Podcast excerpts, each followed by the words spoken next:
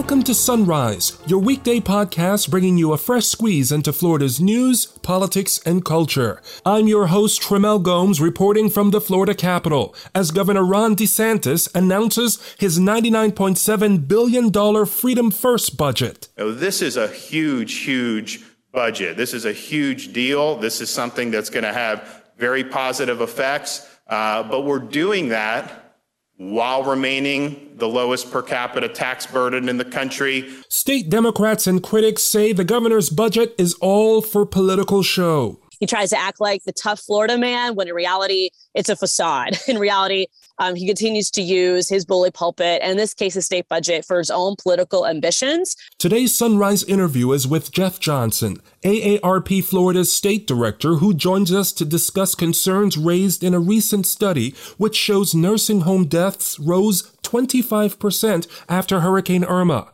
We also have Cathy Timuta, CEO of the Florida Association of Healthy Start Coalitions, joining the program as this week marks 30 years of service for the organization supporting healthy babies and their moms. We've got all that, including other top stories trending around the state and capital. Plus, we have your calendar of political events and so much more. But first, a word from our sponsor. You're listening to the Sunrise Podcast from Florida Politics. The following is a paid political advertisement paid for by Florida Education Champions. Everyone loves a win win, and if you're a fan of sports betting, you can win win too. Billions of dollars for education, legal sports betting for you. We're Florida Education Champions, and our petition brings competition and choice to legal sports betting in Florida and gives all the tax revenue to public education. That's a win for you and our kids.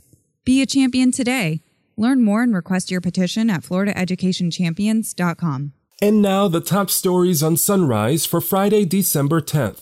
Today is National Human Rights Day, and it is also Nobel Prize Day, the annual award established by Alfred Nobel, an inventor and wealthy businessman who spoke five languages, and upon his death, his will caused an international controversy as he left much of his wealth behind to establish the Nobel Prize. His family refused to create the prize, and it took five years before the first Nobel Prize could be awarded in 1901. Now let's jump to the big news. After dropping bits and pieces in recent weeks, on Thursday, Governor Ron DeSantis finally debuted his budget proposal for the state in the coming year. We promised we'd tackle environment. We promised we'd be support for education. We promised for infrastructure. We promised to support law enforcement and so many other things. And we're delivering uh, time and time again. DeSantis unveiled a $99.7 billion proposed spending plan. I mean, that's pretty huge if you're using his words. this is a huge, huge budget. DeSantis wants to dole out a gas tax break and $1,000 bonuses for police and teachers, which he previously announced. Very positive effects, uh, but we're doing that while remaining the lowest per capita tax burden in the country, while providing huge gas tax relief for people, and by having those really, really plush budget reserves, which puts us in, a, in an incredible position. And the budget reserves, which you know are over 15 billion as of the current estimates, Almost in unison, the governor's state agencies released statements praising the budget. However, critics, mostly Democrats, slammed the budget. DeSantis wants to use $3.5 billion from Biden's American Rescue Plan to help fund major portions of his budget, which some might even say the Biden administration could be subsidizing the governor's policies. It does look like that the governor is is leveraging American Rescue Plan dollars to offset the gas tax break that he wants to propose. That's Democratic State Representative Anna Eskamani. Time and time again, Governor Ron DeSantis leads with political rhetoric. He tries to act like the tough Florida man when in reality, it's a facade. In reality, um, he continues to use his bully pulpit and in this case, the state budget for his own political ambitions. Um, when the reality is that Floridians are struggling and they need relief.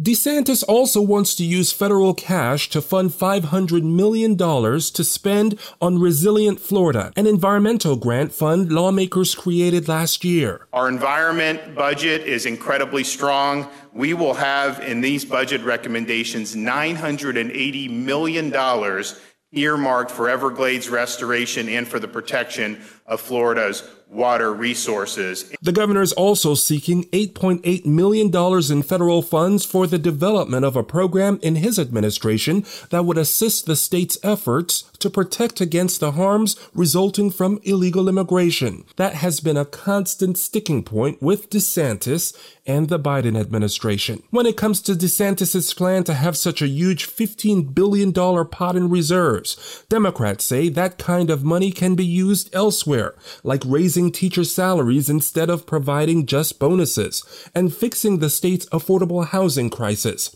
Here's Democratic State Representative Carlos Guillermo Smith. DeSantis has replaced the pot of affordable housing money uh, with a pot that is basically half of its size and then calls housing fully funded when he fills up the smaller pot. That is not how this is going to work. Uh, and it's not enough for Floridians who are desperate uh, to be able to find a place that they can live. The governor's proposal, his final budget before he goes up for re-election, is a wish list and recommendation for the legislature to follow. Since Republicans control both chambers, the governor is likely to see most of his wishes come true when the legislature convenes in January.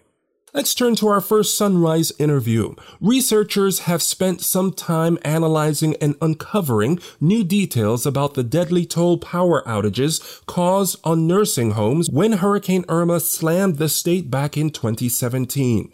Jeff Johnson, Florida AARP's state director, has been advocating for the continued health and safety of residents in nursing homes, and he joins us to talk about the study's findings. Jeff Johnson, welcome to Sunrise. So glad to have you on the program. How are you? I'm doing well. Uh, how are you, Trimble? Thanks so much for having me on. I'm doing great. There is a study, and I'm so glad to have you on to talk about this. There's a study by JAMA Health Forum that shows nursing home deaths rose 25% after Hurricane Irma barreled through Florida in 2017. What do you make of that study? Well, it's interesting because the the impact of Irma for those who remember back in 2017 was one that hit the entire state. And I think a lot of people remember that there was a specific nursing home in South Florida, Hollywood Hills, that experienced a real tragedy a dozen deaths, all to heat related causes that came from the fact that they didn't have backup power, that they didn't have air conditioning.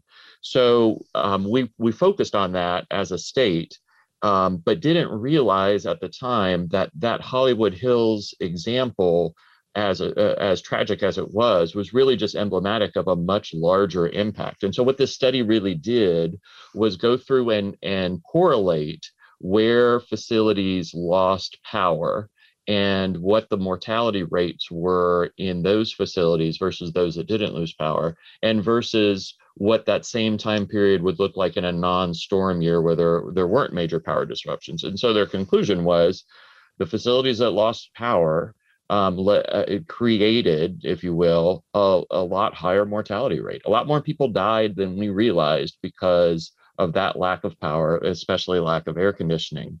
And I think that that um, says a couple of things that are valuable for us today. Um, one, it, it's a validation of what Gov- then Governor Scott and the legislature have done, and Governor DeSantis has continued in requiring facilities to uh, ensure that they have backup power, that they have generators that can provide air conditioning and other essential electricity uh, during times like a hurricane. But I also think it points to the fact that we may see individual tragedies and miss much larger trends. And as we come through this phase of the COVID 19 pandemic, I think that that's a real wake up call for us to recognize that we may have seen a couple of uh, really horrible examples of the virus spreading through a, a nursing home and hitting this really vulnerable population. We may not know exactly how big an impact it has had on the most vulnerable uh, Floridians that we have. So, looking through the numbers, it showed in that study 28,000 nursing home residents, 65 and older, lost power. Those who lost power were subject to a 25% increase in death the first week and 10% a month after the storm. It's just interesting to see the impact of that loss of power. Yeah, and I think that the I think that it is a reminder for those of us who don't have firsthand experience of family members or friends who have lived in nursing homes of just how fragile that population can be. Um, we have all experienced a loss of power at some point along the way, and we know it is uncomfortable. But when um, you are at the level of frailty that your care is best served in a nursing home, that type of disruption can have an impact that clearly, from uh, these statistics, will cause you your life. And I think that um, again, we we should learn that lesson, and we should use it to help teach us that this population, which is a significant one in Florida, uh, it's hundreds of thousands of, of Floridians who um, who will live in nursing homes in any given year, is one that we need to pay special attention to. Since that tragic event and that storm, Florida instituted mandatory emergency backup powers, as you mentioned. So I see 98.6% of the state's nursing homes now have emergency power plans in compliance with state requirements. What about the, the remaining 1.4%? Well, the I, I want to give credit to the Agency for Healthcare Administration under the last several secretaries and really under the last two administrations, Governor DeSantis as well as Governor Scott, for continuing to work on this and ensure compliance.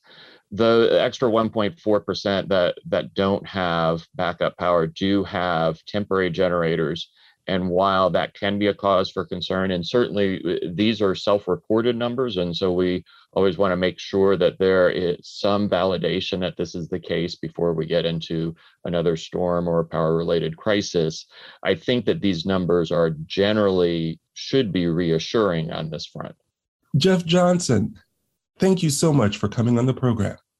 Thank you very much for the opportunity, Trimo. Very much appreciate it. Here's your calendar of events. The Medicaid Pharmaceutical and Therapeutics Committee, which makes recommendations about a preferred drug list for the Medicaid program, will meet early this morning at 8:30 the State Acquisition and Restoration Council will take up a series of issues, including the development of a 2022 priority list for the Florida Forever Conservation Program. That's at 9 in Tallahassee. At the Capitol, the Economics Estimating Conference will discuss national economic issues. State candidates and political committees face a deadline today to file reports showing finance activity through November 30th. Happening on Saturday, Democratic Senator Janet Cruz of Tampa will hold a kickoff event for her 2022 reelection campaign that's happening at 3 in downtown Tampa. And U.S. Senate candidate Val Demings and gubernatorial candidates Charlie Crist, Nikki Fried, and Annette Taddeo are slated to speak at the Hillsborough County Democratic Party's Kennedy King Gala at 7 tonight at the Tampa Convention Center. Now let's turn to our second Sunrise interview today. Florida's Healthy Start program, which develops and supports local systems of care for moms, babies, and families, is commemorating its 30th birthday this week, and we're joined by Cathy Timuta, CEO of the Florida Association of Healthy Start Coalitions. So, Cathy Timuta, welcome to Sunrise. So glad to have you here. How are you? I am doing wonderfully today. Thank you for asking. You all are celebrating 30 years. Tell us about that. Well, yes, we are. It's an exciting time for us. Uh, it's Healthy Start's 30th birthday. So, we have 32 coalitions that the legislature has entrusted to develop and implement maternal and child health uh, systems of care in every community in Florida. It is a unique model in the nation. Um, the, the legislature also put in place back in 1991 uh, a universal risk screen to help identify families facing additional risks and who may need some help.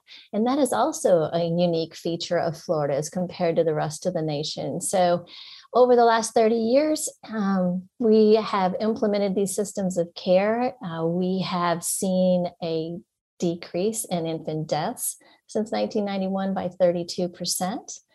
um, and an increase in the health of mothers and babies. All right. And in celebration, you guys are doing something special around this season, which is the holiday season. What's going on? Well, we've been traveling around the state holding some um, events, smaller events due to COVID, but we've been um, holding some media events around the state to celebrate Healthy Start's birthday. And we've had the opportunity to recognize some leadership in the legislature for their work last year, extending postpartum depression.